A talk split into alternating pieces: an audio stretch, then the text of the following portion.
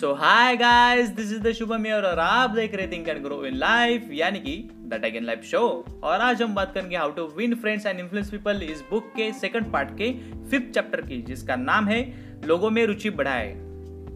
और फिर चैप्टर के स्टार्टिंग में डेल कार्निंग ऐसा बोलते हैं कि शायद ही कोई ऐसा व्यक्ति हो जो थियोडोर रूजवेल्ट से मिलने के बाद उसके ज्ञान के, उसके नॉलेज से इम्प्रेस ना होता हो।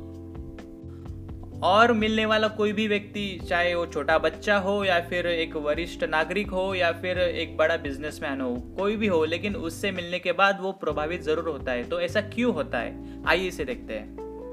और इस बात को जानते हुए डेल कार्नेगी साहब बताते हैं कि रूजवेल्ट को पता था कि मतलब किसके साथ कैसा व्यवहार करना है, छोटे बच्चों के साथ क्या बोलना है, बड़ों के साथ क्या बोलना है, अगर कोई बिजनेसमैन है या फिर उसके प्रोफेशन के हिसाब से उससे कैसे बात करनी है, ये कला उसको आती थी, इसलिए कोई भी उससे मिलता था तो वो बहुत इम्प्रेस होता था।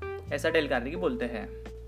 और ये कला रूजवेल्ट को कैसे आती थी? अगर ये सवाल अगर आपके मन में है तो डेल कार्नेगी साहब बताते हैं कि मैं रूजवेल्ट को मिलता था बहुत बार हमारा बातचीत होती रहती और बहुत बार हमारा मिलना भी होता था।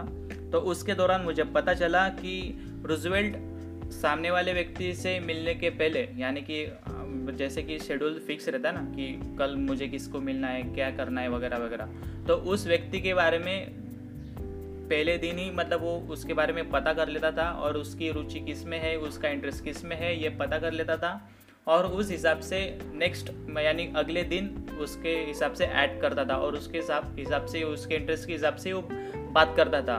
सो so, इतनी बड़ी बात डेल कार्नेगी ने बता दी।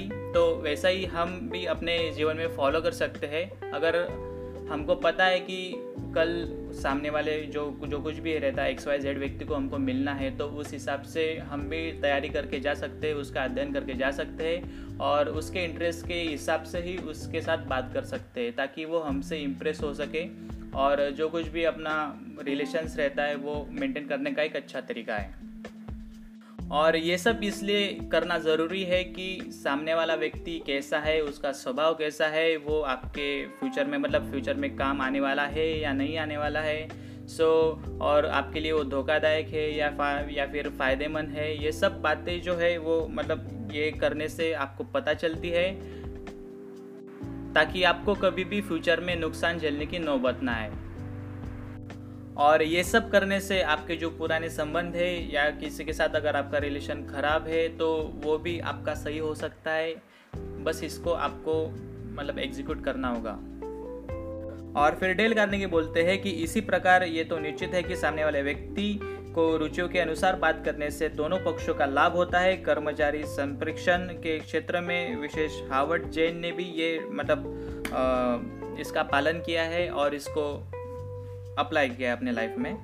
तो बस इतना ही है इस चैप्टर में तीन से चार पेज का चैप्टर है इसमें ज़्यादा कुछ बताने की ज़रूरत नहीं है और जो कुछ भी एग्जाम्पल्स है वो तो मैंने आपको दे दिए हैं।